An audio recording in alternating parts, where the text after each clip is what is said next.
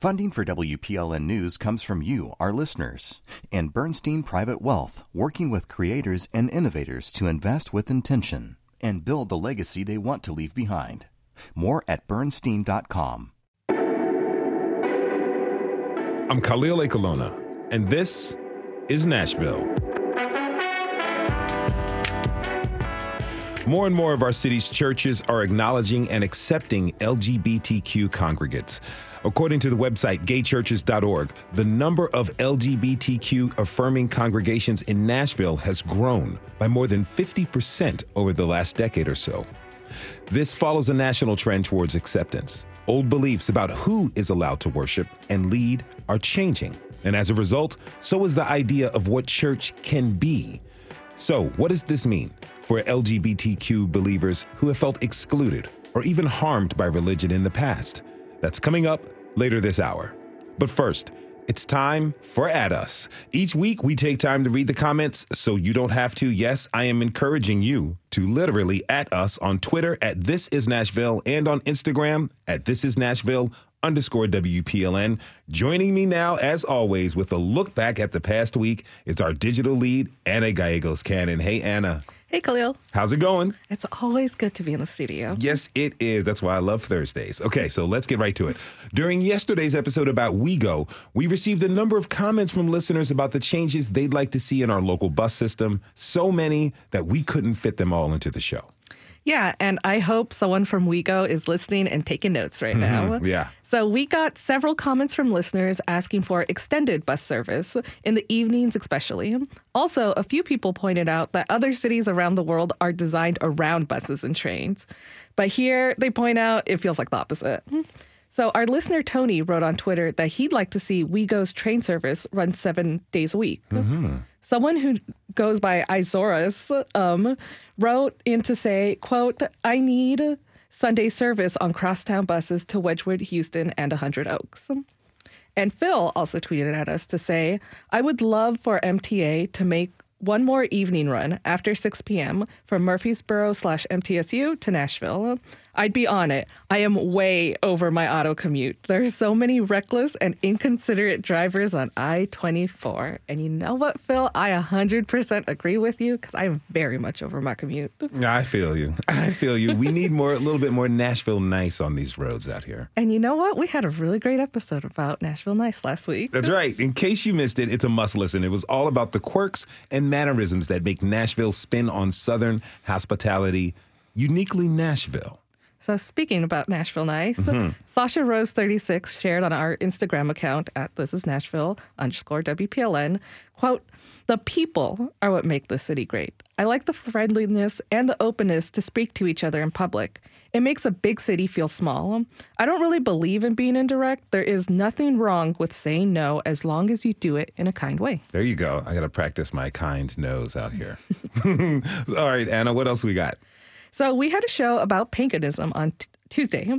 I totally didn't know until we started booking the show that some consider Nashville the pu- the buckle of the pagan belt. Uh, me either. I didn't know that either. Yeah, that was the first time I ever heard it.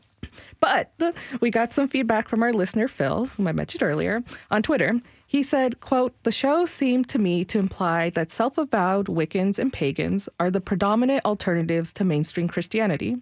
In fact, there are more humanist, naturalist, and secu- secularist, excuse me, of other sorts who do not dabble in magic or hexes or other supernatural sounding sorts of talk.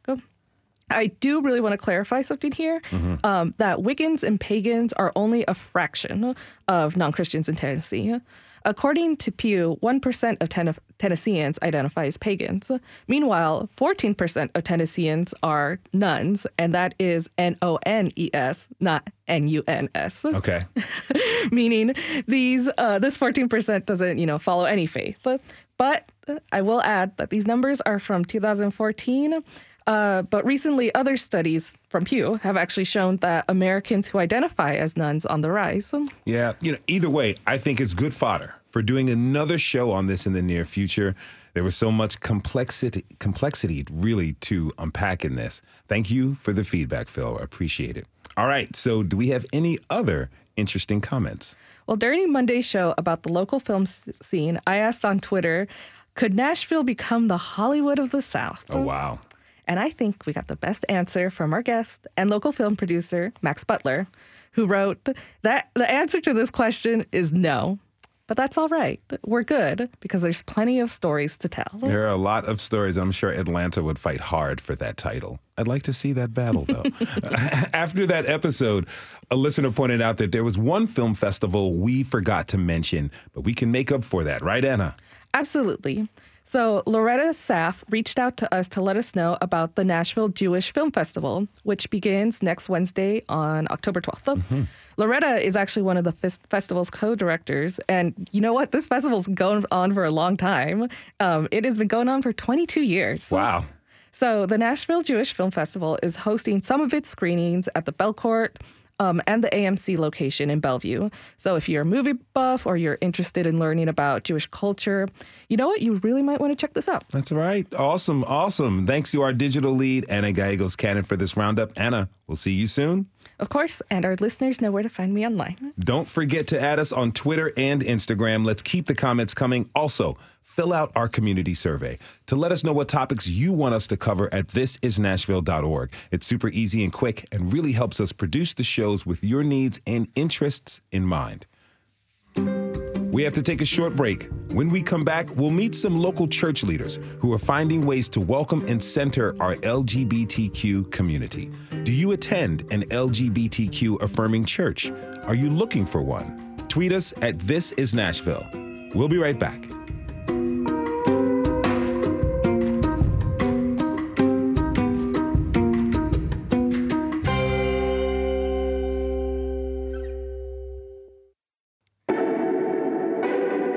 Khalil Ekulona, and this is Nashville. Welcoming spaces are vital to life of any community. That's especially true for our LGBTQ community, which historically hasn't always been centered or welcomed. Now, there's one spot in town that they've been welcoming this community for decades. In fact, it's celebrating 20 years this weekend, the Lipstick Lounge in East Nashville. Here's how drag queen Kennedy Ann Scott described the bar and karaoke joint. We are a bar for humans. We love everybody. We take anybody in. This is church for some people. But for some people, church is church.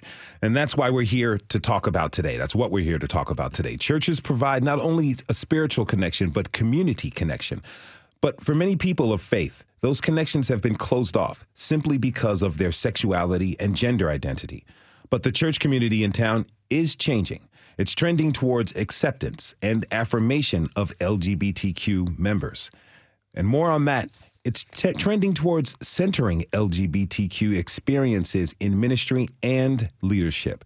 My next guest understands what that's all about. Steven Adair is a worship leader at Glendale United Methodist Church. Steven, thank you for being here. Welcome to This is Nashville. Glad to be here.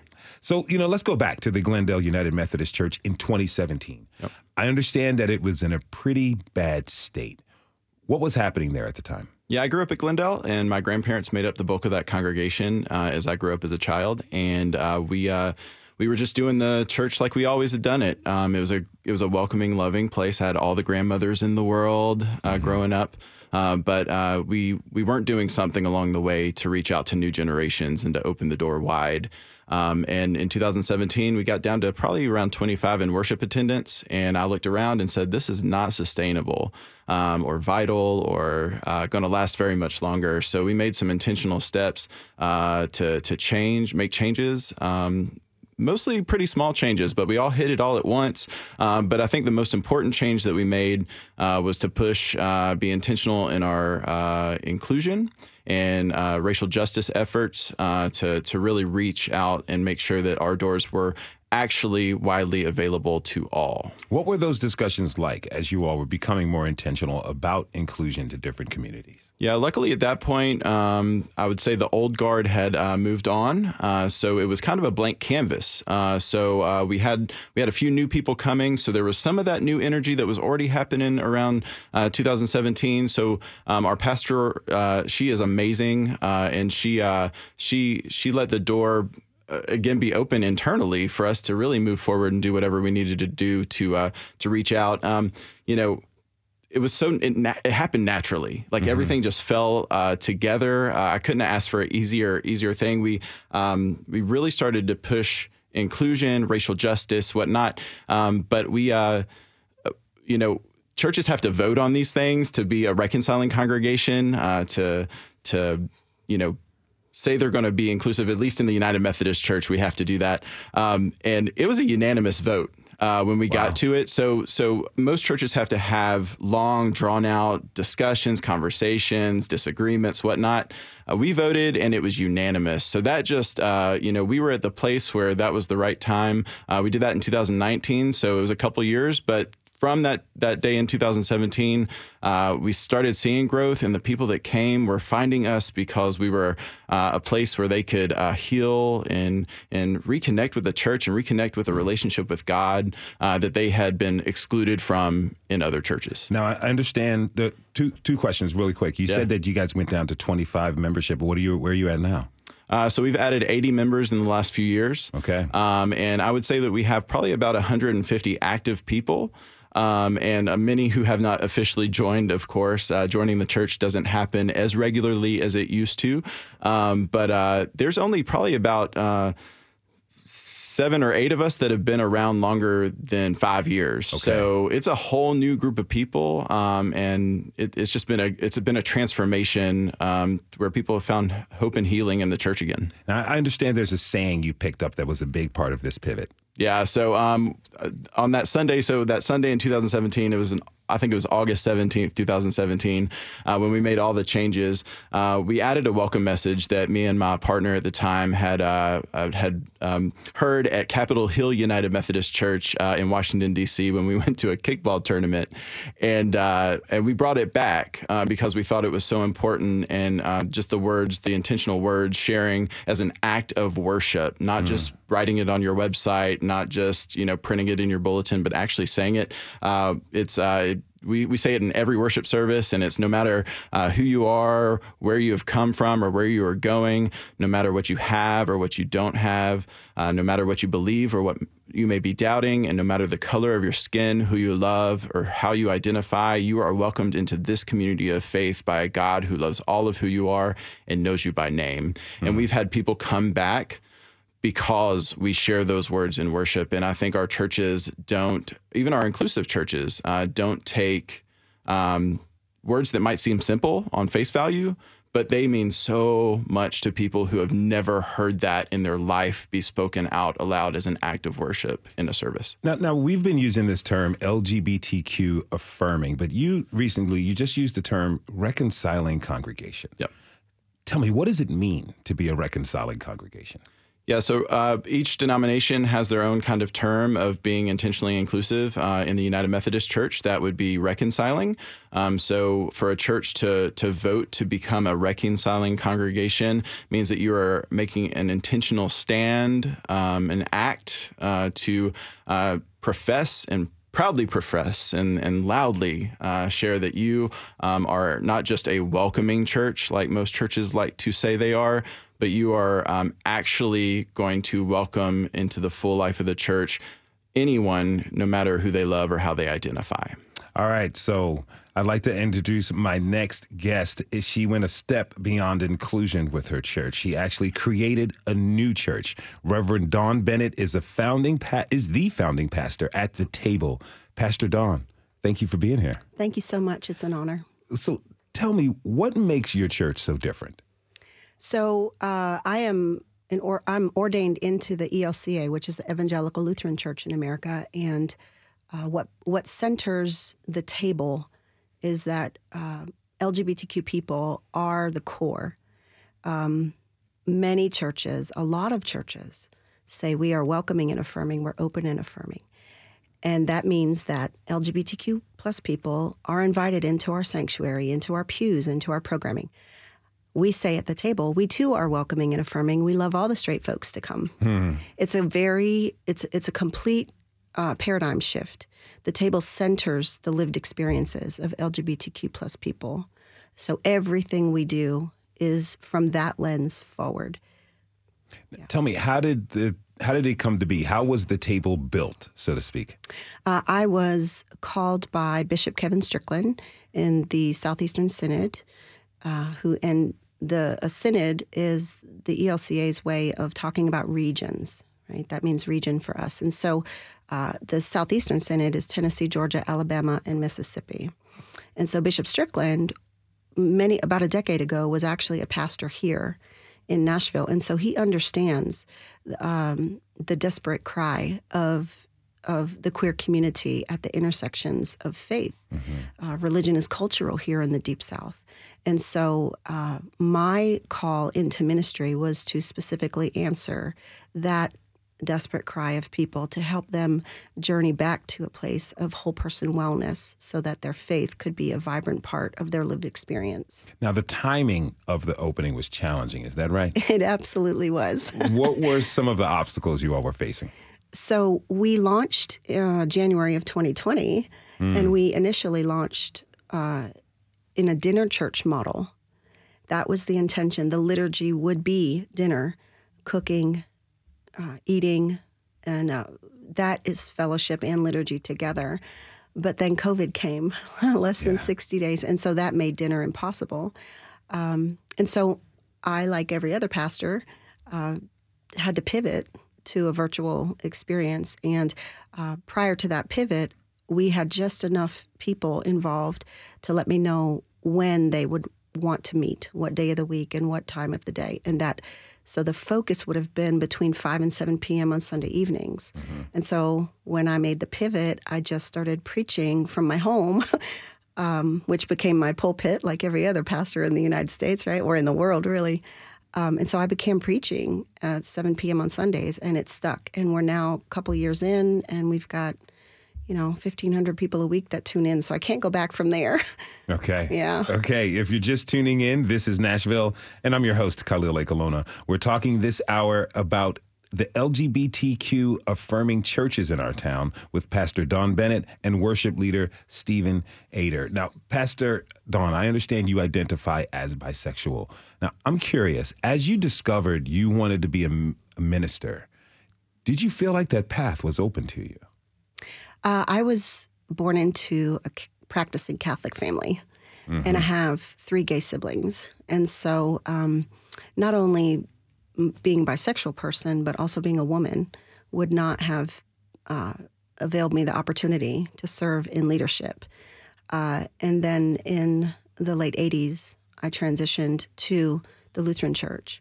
Uh, and, and in 2009, the church made a big a big pivot where they began ordaining openly LGBTQ people.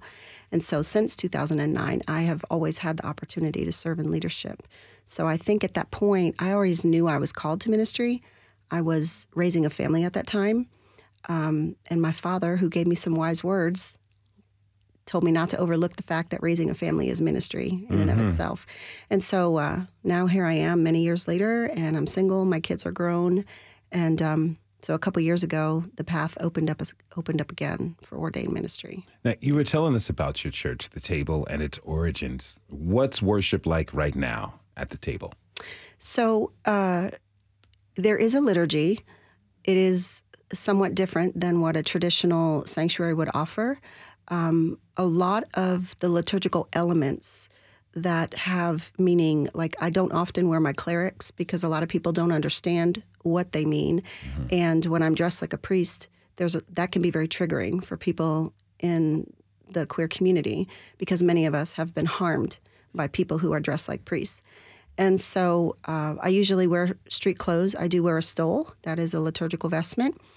Um, but worship does include musical elements. We do read scripture from um, uh, biblical teaching and other things.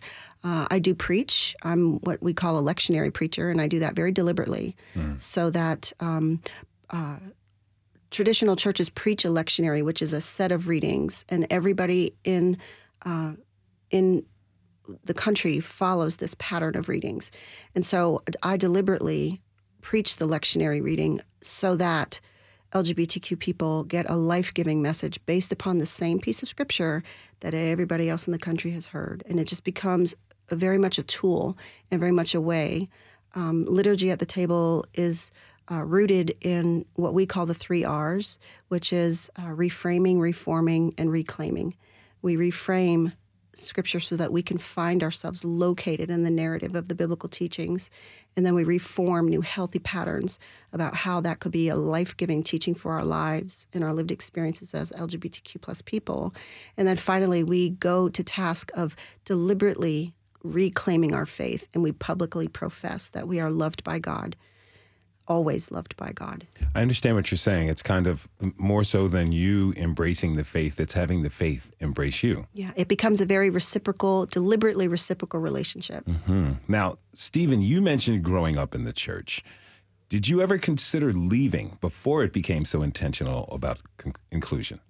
I didn't. I was lucky that I grew up at Glendale um, and not in many of other churches um, that that preach. I went to another local church here in middle school. I won't I won't name drop, um, but uh, that was the most homophobic sermon I had ever heard, and it was on a Wednesday night in a larger church. Um, and uh, it was not United Methodist. Uh, I'll put that one there. Mm-hmm. but um, you know, I'd never heard those words from the pulpit at Glendale ever. Um, and looking back, although, you know, the older generation might have leaned a tad bit more conservative back then, it was always loving um, and always welcoming. Um, I think we just needed to up it, uh, up a notch or a lot of notches.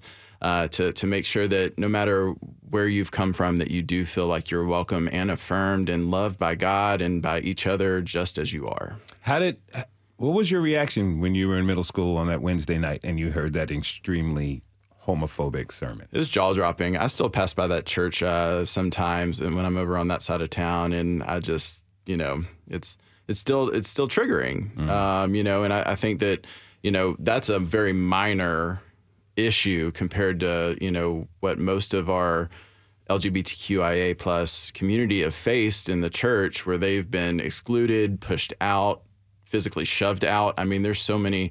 Uh, the stories that we've heard from people that have come to find Glendale to be their church home have been awful. Like it just, it, it is so sad. The church is its own uh, defeat, um, and and we wonder why people in droves of any gender identity, any sexuality, straight, gay, any that that run away from the church because of so many reasons, and we wonder why. So when these people run away from this church, but yet they come to you all, yeah, you know, what have they said to you about being accepted, about being embraced? Yeah, I think that the welcome message that uh, that I shared earlier, that we share in every worship service, I think those words um, have been uh, so important in uh, the the new life that we've seen because we've had people, even a, a teen uh, that had grew up in another more conservative denomination, uh, their family started coming, and they now uh, identify as non-binary.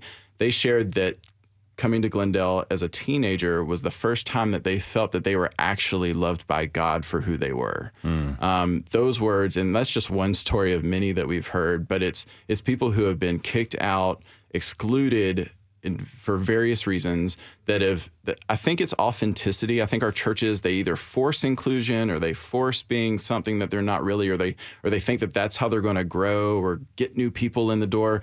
Um, I think that one of our strengths is I think because it happened also naturally that it's it's just the authentic presence of love amongst the people, um, and it we don't have we don't do church like we've always done it. There's none of that like holding us back. And if we need to maneuver, switch, move, change, um, that's available to us at Glendale. Um, and I, I, I, share, I do the announcements every Sunday at the end of the service. And um, from time to time, I share that Glendale is what it is today because of each person that is part of the community right now. We do missions because of what people are passionate about. We do worship because of how people are passionate. The music, the songs, uh, you know, the sermons, our pastor's sermons. Like she reaches to talk about something relevant. She's short and to the point, which I love, but she gets to, you know, she's hitting the, she's hitting it. And you might be uncomfortable uh, with some of some of the sermons. Uh, if you know your theology might be a little bit different, or your political leanings might be some way, um, but you know I think that she she is relevant in in creating a space that provides safety to all people that walk through the door. Now, Now, Pastor Dawn, you mentioned people experiencing harm from their church leaders in the past. What do your members have to say to you about finding the table? Hmm. Um, most of the time, I am met with uh, tears and a little bit of disbelief and a whole lot of trepidation. Um, there is so much harm. I, I, have had people tell me their stories of how they physically have been thrown out of churches, like hands on your body and removed from a building. Um, I can't fathom that. Uh, even being raised in uh, Catholic tradition, uh, I don't know where I'd be if I didn't have those early teachings, you know. And I wasn't out then; I was just a child. But at the same time, a lot of folks that come to the table come because they have seen us online, they have heard some interview that I've done, and they just they come because they want to see if I'm real.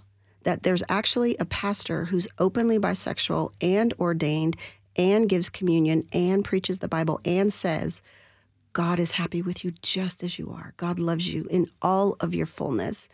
Um, so there's a lot of disbelief, and, and it can be a very slow, tender roll.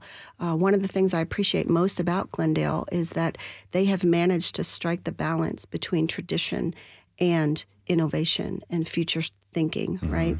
Um, and so there are churches that can tote that balance of the line. The table uh, because it's intentionally queer centric, um, our beginnings tend to be a little bit more humble because the population that we're dealing with is not used to being affirmed. They're not used to being, uh, affir- you know, accepted, and so it takes a it takes a while for them to lean into this and build comfort and safety and flex those muscles instead of the reverse of waiting for the other shoe to drop. Mm. Consistently waiting for that shoe to drop, you're living in fear. And so it takes a minute to make that turn of, you know, leaning into it just could be different this time. Now, you know, we're talking about this shift in churches with the table and Glendale.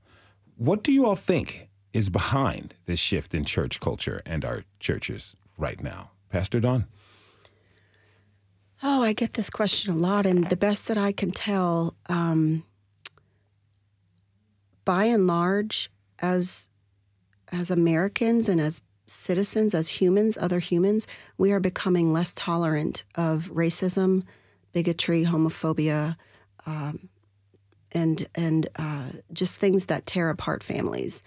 And I think that when folks realize that the church is really a hospital it's not a place where you are all cleaned up and ready to go.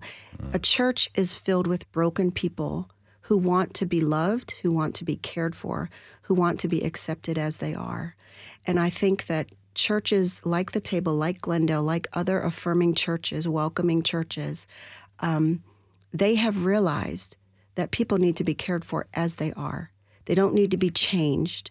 And so it's the church's role to be the shapeshifter. It's the church's role. We've we have the church big C.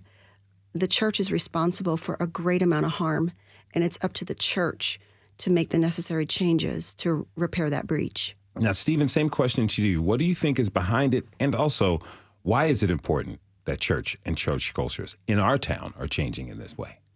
I think the the the woman from Texas uh, that has uh, lashed out about Hocus Pocus two is a great example of the church being irrelevant, and um, I think as as society evolves and progresses in the right way um, and opens its mind uh, generation by generation, um, I think that teachings of you're excluded or this is evil if you watch this or or whatever. Um, I just I just I saw that story yesterday and thought it was just judgmental of you can't watch this because evil's going to come to your children. So like those sort of teachings that you know might have been mainstream back when um, I think that people are, are revolting against that or, or, or, running away from that. And you know, as United Methodists, if we believe that God's grace is available to all people, no matter what, then that doesn't mean excluding anybody for any reason. Mm-hmm. Um, so, uh, and that in, that you know obviously includes God's love. Um, so, um, you know it, it's great to see more and more churches get on board um, with uh, being affirming and inclusive um, and, and just opening those doors. Um, it's a slow process for so many of our churches, though. Um, I'm glad that for us it was easy. For the table, it was natural, and it was that was how it was formed. And uh, I love Bishop Strickland, and I'm so glad that he uh, he uh, he he launched it and, and, called you for that, uh, Pastor Dawn. Um, you know, I uh, it's, it's more important. I, I think history will tell, um, you know, that as, as, as we continue to see more and more churches kind of get on board and really open the doors uh, wider to all people, uh, we'll see which churches uh, continue continue to grow, continue to thrive. Um, because I am I am hopeful and prayerful that it is the churches that include all people, no matter what, and the ones that exclude um, have a lesson to hopefully be learning. Pastor Dawn, what does it mean for the religious culture in Nashville? I think that uh, the culture is changing. People have been under this uh, false idea that the church is dying. The church is not dying. The church, it will never die. Every 500 years, there's a there's a, a shift and a schism that causes things to break apart. And uh, in order for things to come to life, other things have to die. And I think in this part of the country, what is dying off is this idea that white supremacy and Christian nationalism is okay. It is absolutely not. Uh, I believe that ideas like racism and homophobia that have been perpetuated by public officials and by conservative doctrine is okay. It is not okay. And um, I believe that the narrative, people are beginning to stand up, and the church is changing for the better. Uh, it's not going to be easy, it's not going to be painless, but by God's great grace, we'll all get there. That is Reverend Dawn Bennett, pastor at the table. She was joined by Steven Adair, Adair of the Glendale United Methodist Church. Steven, Pastor Dawn, thanks you both for being here. Really appreciate this conversation. Thanks for having Thank me. Thank you. We have to take a short break. When we come back, we'll hear some firsthand accounts of being an LGBTQ person of faith in our city. Are you a part of a queer affirming church? Tweet us at This Is Nashville. We'll be right back.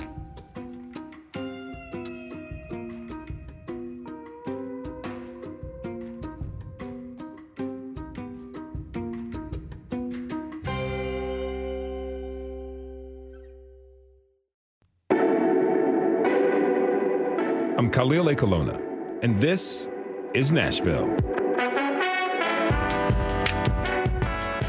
Today, we've been talking about churches in our town that are evolving to welcome and empower LGBTQ members. Now, I'd like to bring in a few members of those faith communities to talk about their experience, both inside and outside of the church. Eric Patton is an ordained minister who specializes in weddings for LGBTQ couples, and Kashif Andrew Graham is outreach librarian of religion and theology at Vanderbilt Divinity Library. Eric, Kashif, welcome to This is Nashville.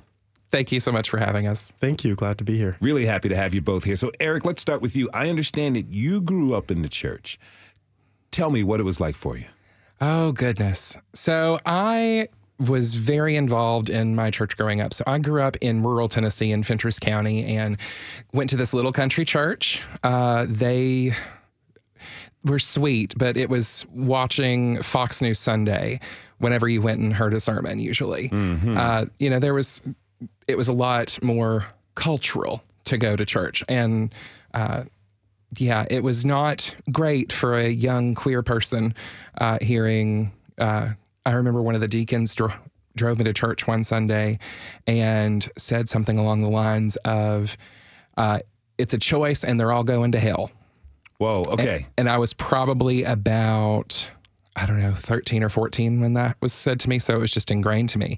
And at that point, um, I was very much in the closet. I knew very young that I was some brand of different. I didn't really have words to put into it because it just wasn't around. You know, we're in a small town, so it was it, it was kind of traumatic, and it realized I was going to have to hide for a while or pray to fix it, and that's exactly what I did. I would lay in my bed and pray the Lord let this cup pass from me prayer, um, and I know that uh, that was that was the words I had at the time because I didn't I, I, didn't want to disappoint anybody. I wanted to I wanted to make a difference and I wanted to have this life where I could be in the church because I was very like I believe in Jesus. I believe that uh, we have a Savior who loves us, and I think it's.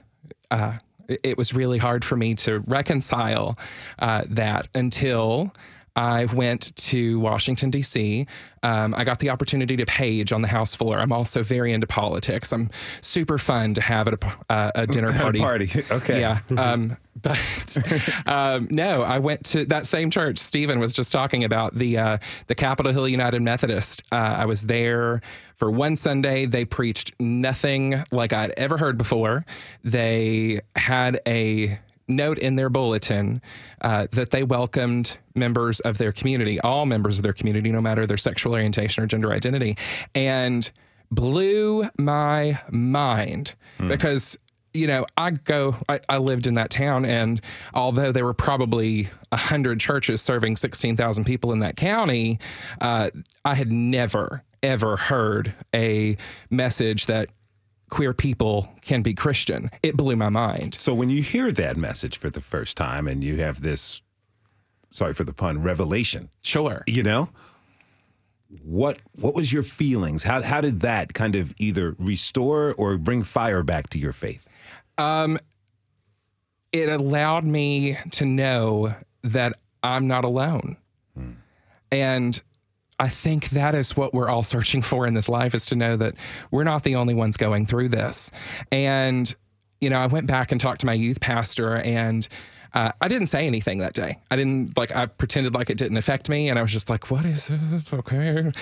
And uh, I went back home, talked to my youth pastor, and I was like, "You know, what is this? They're a queer Christian, like they are gay Christians. That's a thing."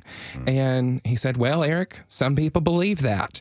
And that's all the permission I needed. I started researching and I looked more into the Reconciling Ministries Network, and it saved my life. All right. Now, Kashif, tell me, what was your religious upbringing like? So I grew up uh, Caribbean Pentecostal Church of God. Um, in fact, I was so Church of God that when I was going to seminary in Cleveland, Tennessee, and my parents came down uh, to visit with me, my mother was standing outside of the Church of God publishing house and almost kissed the ground because she had been seeing uh, books and hymns and things like that stamped with the Church of God Pathway Press uh, from the time that she was growing up in Jamaica. So the Church of God has been you know, sort of runs in my blood, if you will. And that was the tradition that I grew up in. Now, you, you had an idea of the path you wanted to take in life where you wanted to go to Bible college. And I can imagine what you just said. Your family supported that decision. Fully, fully. Um, and in fact, there was definitely uh, an encouragement from my family to become a children's pastor. And I had to walk through my own journey uh, of realizing that I wanted to go to seminary because I had wanted to be a good father. And I was convinced that if I went to seminary and unpacked the scriptures, uh, you know, close reading, verse by verse, and in order, so to speak, that I would uh, eventually get the tools to become straight and um, to be masculine, if you will. Um, and once I, when I was in seminary, it was where I had my uh, deconstruction period. What was that process like? It was difficult. I mean, I think within the first semester, when uh, I remember one of my Old Testament professors talking about the different, the variant manuscripts um, of the Old Testament books. And I thought, wait a minute. So y'all don't know either. I thought I was going to go to seminary and get all of the answers. And I think within that first semester, uh, things started to fall apart. And it wasn't until I was in the middle of my journey and I was taking a class called uh, Human Growth and Transformation. And uh, the readings that we were doing, um, Birth of the Living God, Anna Maria Rizzuto, uh, and some of these other texts really encouraged me to look at uh, my image and ideas about God. Um, and of course, I was then I was also while I was in seminary, I was working in libraries, and I had access to thousands of titles. And so, uh, like Eric, I started reading, researching. Um, uh, Nick White's "How to Survive a Summer," "Boy Erased" uh, by Garrard Conley. Uh, God and the Gay Christian, uh, Torn. Uh, there's so many other texts. Uh, and I started to read James Baldwin, uh, Go Tell It on the Mountain. All of those uh, books attended me really on my uh, coming out and deconstruction journey. Now, my next guest has taken a unique path to the ministry. Lóre Stevens is an intern minister at First Universalist Church of Minneapolis. Lóre, thanks for joining us. Thanks, Khalil. So, you know, you grew up in the church like Eric and Kashif, but I understand you decided to stop going at a young age. Tell me, why did you make that choice? Oh, yeah. Really young, I was so over wearing the dresses and the tights and the girly clothes. Like going to church was very gendered, and really young, I didn't like that. So, how did your parents react when you told them you're not doing this anymore?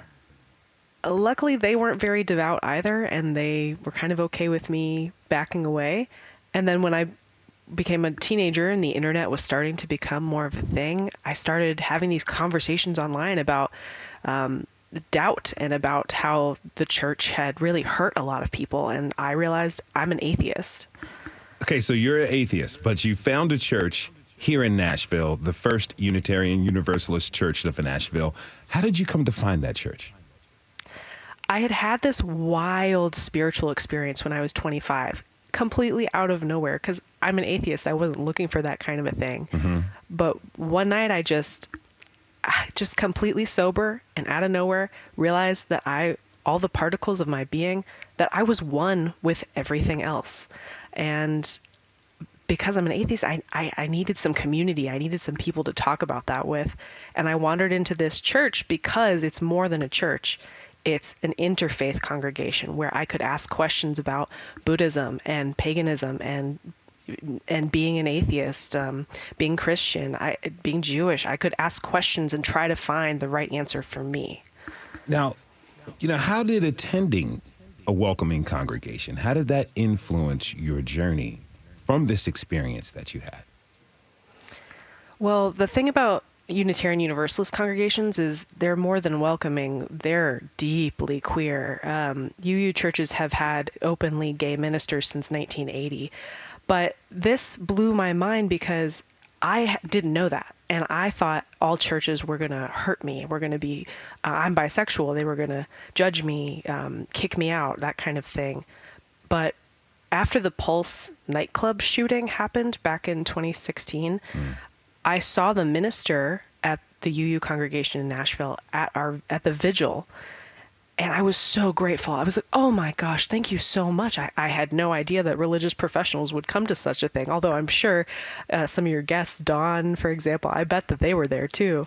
Uh, but for me, I had no idea, and I was so grateful. And for for my minister, she was like, "Of course I'm here. Of course I'm here." It was completely normal for her, and that changed my understanding of what religion could be. If you're just tuning in, this is Nashville, and I'm your host, Khalil Ekulona. We're talking this hour about LGBTQ affirming churches and what it's like to be a queer believer in Nashville with Eric Patton, Kashif Graham, and Lóre Stevens. Now, you know, you're talking about your personal journeys as faith and and faith as queer believers and you know, I got to ask this question. Eric, you know, you have a church home, but you also perform marriages for LGBTQ couples. What does that mean to you to be able to do to do that work? Sure. So I go to Belmont United Methodist. It's over in Hillsboro Village. Uh, shout out to Pastor Paul um, and everyone listening. Um, I just, but the Methodist Church doesn't currently ordain LGBTQ people. And while that's a problem, we're working on it at Belmont. Uh, we are very fiercely supportive of the LGBTQ community and are working within the uh, within the denomination to change things, along with Glendale um, and several other reconciling ministries here in Nashville. Um, I wasn't interested in getting ordained in the Methodist Church because there are a lot of rules. And I think a lot of times we worry about so many things like rules, and it gets in the way of loving our neighbor. And I was so adamant about, you know, when they passed the law in, I think it was 2019, that said you had to be ordained in person, where they got rid of the online ordinations in Tennessee, I went as a protest to go get my ordination in person. And I posted on Facebook and never intended to use it. And got three requests that day. And hmm. I'm now right around 200 weddings since 2019. Now, what about now? I mean, the fallout with the Supreme Court's Dobbs decision has opened the door to eliminate. People are worried that it opens the door to eliminate marriage equality laws. Are you seeing more people getting married? Are you getting more requests after that? So I I'll marry anyone as long as you love each other. I think that's what's important. Um, I'm actually headed to one after this, Okay. but I've got to go all the way to Cumberland Furnace, uh, so I'll be listening to NPR on my way there. But um, no, I I I back in May when the decision was leaked, I definitely got an increase in requests, and I had some folks who had booked me for later in the year. Um, go ahead and do the paperwork now. Um, so when we started seeing the leak, and then when it finally came down that okay, this is happening uh, with the Dobbs decision, uh, I, I did see a bump. It's starting to decrease a little more now. I think with what we're hearing from Tammy Baldwin in the Senate that uh, that the Respect for Marriage Act will pass after the election uh, to give some cover to some scared senators. Uh, hopefully, we'll be able to pass it then. Um, but at the same time, it was it was a busy summer. It, w- it definitely was. I had, you know, normally I have one or two a month, and I was seeing three and four, five and six. Yeah. I, I think I did six in June and eight in July. All right. We'll- So- we'll see how the politics plays out. Now, Kashif, tell me, what's your relationship to the church like now? So I kind of call myself an all paths to love or to the universe kind of uh, person. I don't attend church anymore, and uh, to be quite frank, I'm not sure that I necessarily believe in a God, um, but I do believe in goodness with a capital G and creativity with a capital C. And I'm more concerned with how we treat each other now, you know, uh, than perhaps an afterlife. And this is this is not novel. You know, there's something called uh, Black Power theology, which says. Uh, Let's not worry about the eschaton, so to speak. Let's not worry about you know the second coming of Christ and uh, the afterlife. Let's worry about the right now. Give me, give me the house and land and the power now. Give me, uh, give me love and and wonder all the wonderful things that life could be now. And I think that's what I'm more concerned with. Uh, however, you know, as a divinity a divinity librarian uh, working in a divinity school uh, that's led by Black queer women. I feel like I'm in church all the time. Um, every time I go into my office with my coworkers, I feel like I'm in church, and so uh, that's giving me everything that I need. I have uh, wonderful friends, a wonderful family, and our interactions all feel spiritual to me. So my relationship with the church is.